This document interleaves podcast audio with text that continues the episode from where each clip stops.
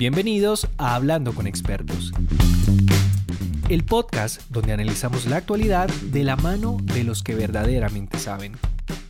Bueno, ahora me gustaría abordar el tema del home office o del trabajo en casa. Eh, aquí hay un dato bastante interesante que yo descubrí hace poquito estudiando un poco la legislación colombiana y es que home office o teletrabajo y trabajo en casa son dos cosas distintas. Aquí yo voy a mencionar esto como dato curioso y es que em, teletrabajo se refiere a aquella disciplina o aquella eh, forma de trabajar donde el empleador tiene que, eh, tiene que hacer ciertas garantías a su empleado.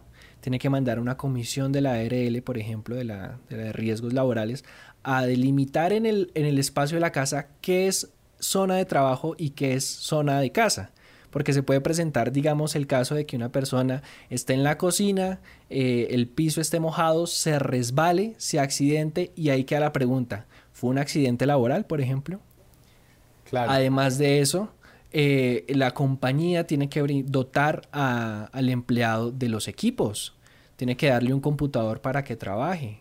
De cierta forma también tendría que subsidiar el, costo del internet que se hace en su casa o de, o de la luz, por ejemplo, o del agua que se está consumiendo por ejercer esa actividad. Entonces es un poco complejo. Esta situación nos cogió, la del coronavirus nos cogió un poco desprevenidos y lo que están haciendo muchas compañías actualmente es implementar lo que es el trabajo en casa que básicamente es lo mismo, pero sin toda esta regulación de la que eh, les acabo de hablar. Eso eh, lo quería introducir como, como dato curioso, pero como aquí nuestro invitado es Maximiliano y él nos va a hablar acerca de temas de tecnología, hay otro tema que también debemos tener en cuenta y es el tema de la seguridad informática en tiempos de coronavirus cómo podemos de pronto nosotros blindarnos o qué debemos tener en cuenta para evitar ser víctimas de, ataques informáticos mientras estemos haciendo trabajo en casa. Bueno, eh, agregándole un puntito a esa introducción muy buena que hiciste, Diego, diría que también el teletrabajo no necesariamente es el que uno realiza en el contexto que marcaste en casa. Teletrabajo también es trabajar desde un aeropuerto, teletrabajo también es trabajar desde, desde un hotel eh, es decir, cualquier actividad laboral que sea realizada fuera de la oficina. Y eso requiere, y antes de meterme en el tema eh, más tecnológico y de seguridad, requiere de toda una cultura. Y esto lo digo más como psicólogo que soy que como especialista en, en temas de seguridad. ¿Por qué? Porque requiere de la gente, Diego, una cultura y una forma de trabajar completamente distinta y que sobre todo en Latinoamérica hoy no, eh, no lo tenemos tan, tan claro, tan desarrollado. ¿A qué me refiero con esto? ser productivo, y esta es una de las preguntas que, que pongo sobre la mesa, ser productivo es trabajar ocho horas corridas con el almuerzo en el medio, por supuesto, es estar ocho horas en un computador, o ser productivos es cumplir con determinadas metas diarias que me van acercando a una meta semanal, que me acercan a una mensual, que me acerca a una anual. ¿Qué quiero decir con esto? Los empleados tienen en claro sus objetivos anuales y el management trabaja de esta manera con la gente, midiendo si va cumpliendo con sus metas. ¿Qué quiero decir con esto? Porque en la casa uno puede tener un día productivo ya a las 2 de la tarde, porque cumplió, por ejemplo, con eh, las cuatro cosas, cinco, seis, siete cosas que tenía que hacer.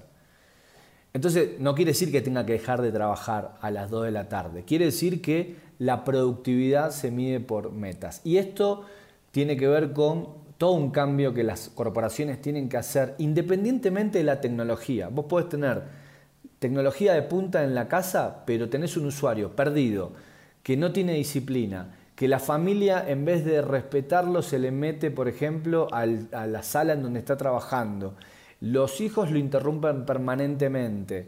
Eh, no tienen claro sus metas. Entonces, en, ese sentido, eh, creo que hay, todo un desafío que tienen las empresas para lograr eso. Y ahí sí, Diego, podemos hablar de tecnologías.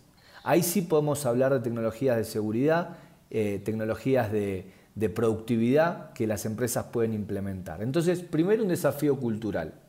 Ahora, para responder tu pregunta con respecto a la seguridad, dijiste algo muy cierto, que es que las personas deberían tener un equipo brindado por la corporación. Ahora, esto no es una realidad de todas las empresas. No todas las empresas tienen la capacidad económica para entregarle hoy una PC, un equipo a cada uno de sus empleados. Porque de hecho, no todos los empleados van a permanecer trabajando de manera remota. Es decir, ahora estamos todos de manera remota. La pregunta es, ¿cuántos de los que hoy están trabajando remotamente van a permanecer de esa manera? Con lo cual, ¿vale la pena hacer la inversión o no? Entonces, las empresas se encuentran con equipos de trabajo que no están nivelados ni a la altura de los equipos que están en la oficina. Y ahí tenemos temas de infraestructura, tenemos temas eh, de seguridad, por supuesto, y ahí es donde las empresas están invirtiendo hoy. Entonces, para que un equipo sea seguro, por un lado tenemos que tener una conexión segura es decir, lo que se llama una VPN, que es una, para que la gente entienda, es una red virtual privada que hace que el equipo del trabajador se conecte con la empresa a través de un túnel y la información viaja en ese túnel de manera cifrada, es decir, de manera ilegible para un atacante si quisiera eh, interponerse ahí como para robar información del computador que viaja al, servidor de la empresa y del servidor de la empresa al computador. Entonces, una VPN. Después, por supuesto, un antivirus, Diego, en la PC actualizada. Y no es el antivirus eh, de la persona que tiene en su PC, sino que tiene que ser un antivirus corporativo con las políticas eh, que ya la empresa defina. Acá hay algo que cambió, Diego, y es lo siguiente.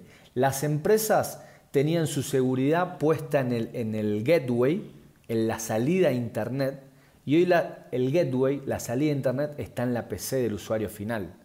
Entonces, toda la, toda la inversión que hicieron en infraestructura dentro de la compañía, hoy es cero, porque la, PC, la seguridad es la PC del equipo, del usuario. Así es. Entonces, entonces hay que tener un antivirus actualizado también. Eh, y dentro de los temas que hoy están evaluando las empresas, está el tema de la productividad.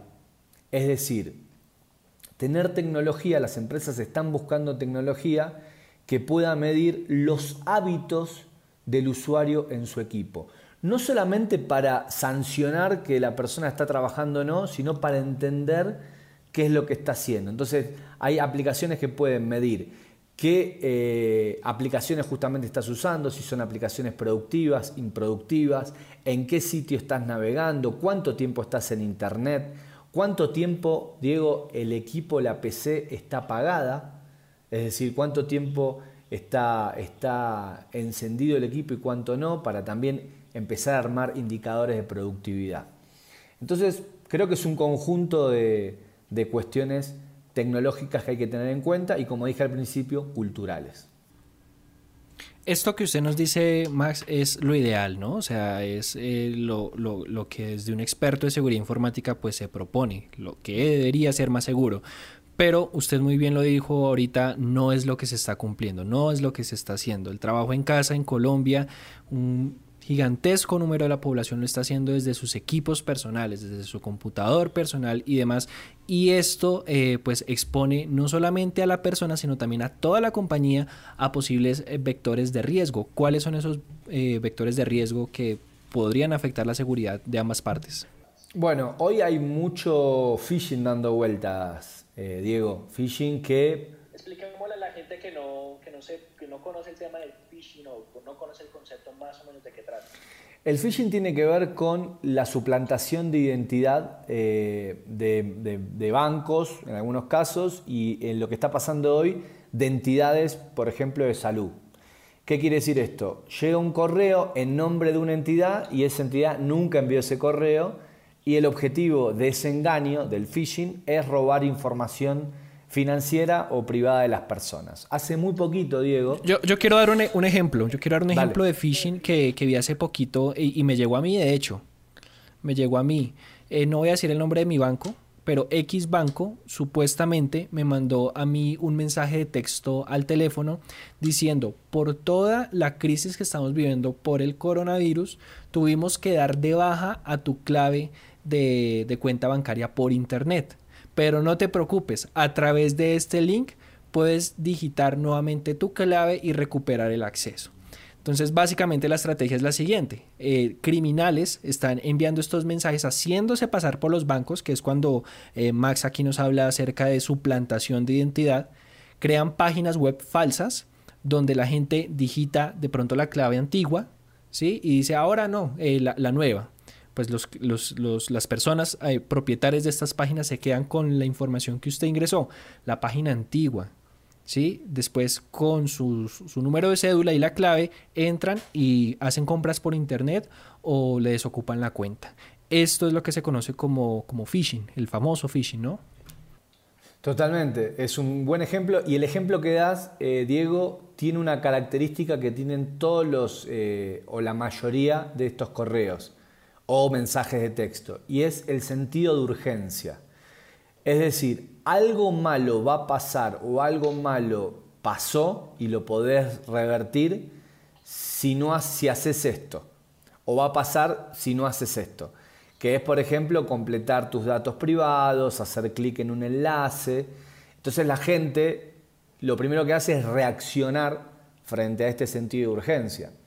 Entonces, ¿qué está pasando hoy? Hoy están llegando, bueno, ya no porque fue hace un tiempito, pero es un ejemplo que vale la pena decirlo y es que llegaba un correo supuestamente del Ministerio de Salud de Colombia en donde te informaban, eh, si hacías doble clic en un archivo, en qué lugares de tu barrio o en qué barrios se habían detectado casos de coronavirus.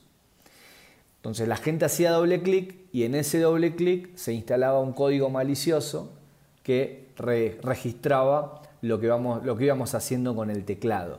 Es algo típico que viene pasando en Colombia hace tiempo, con otros casos también, como por ejemplo te llega un comparendo eh, por alguna infracción de tránsito o te llega una multa supuestamente de la DIAN. Lo que pasa es que estos correos, Diego, están muy bien armados. Eh, hasta el dominio muchas veces aparece real, pero hay que detectar esto, ¿no? Eh, se dirigen de manera genérica, te mandan un PDF que en realidad si apoyas el cursor te puedes dar cuenta que es un exe.exe o te, transmiten este sentido de urgencia.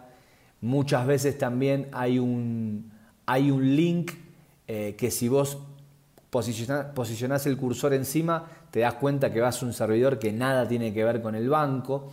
Así que muy atentos con estos engaños que están dando vueltas y que pueden ser amenazas respondiendo tu pregunta para la persona que está en la casa.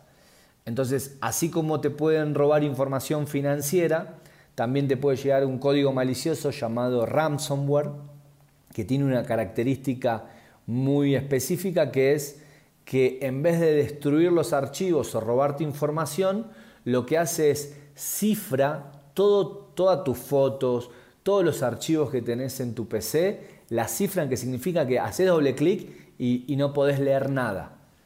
¿Sí? No podés leer nada. Y la única forma de recuperar esos datos, las fotos más íntimas, porque privadas, porque estás con tu equipo, es pagando una cifra de dinero, muchas veces en bitcoins, eh, que es la manera también de, hacer estos pagos para no ser detectados.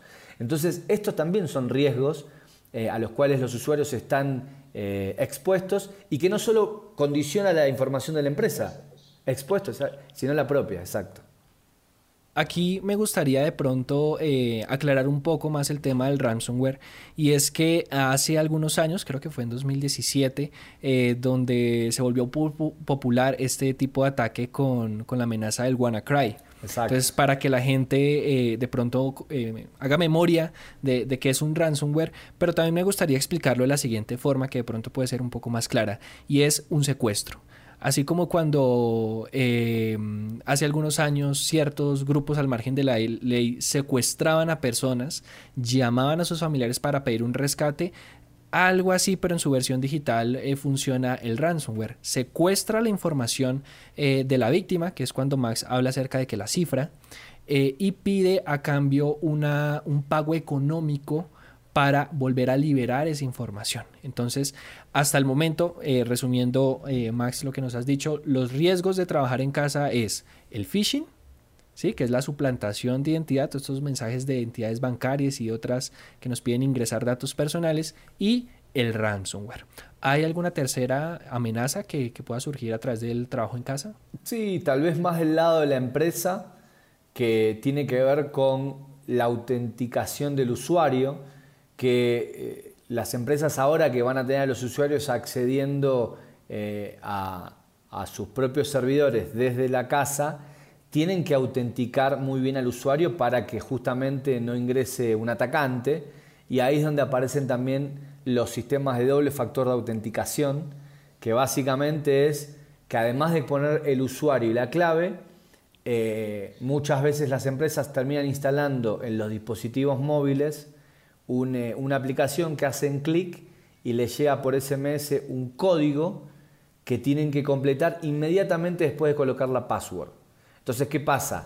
Si un atacante roba las credenciales del empleado, necesitaría tener también el teléfono del empleado para acceder a los sistemas de la empresa. Entonces, el tema de doble factor de autenticación también empieza a ser un, método de seguridad eh, adicional que las empresas están incorporando. Este fue un capítulo más de Hablando con expertos. Mi nombre es Diego Ojeda y me gustaría que me siguieras en mis redes sociales, donde encontrarás contenido interesante sobre las investigaciones que hago como periodista. En Twitter como arroba Diego Ojeda 95 y en Instagram como Diego Ojeda Soy. Nos escuchamos en un próximo capítulo.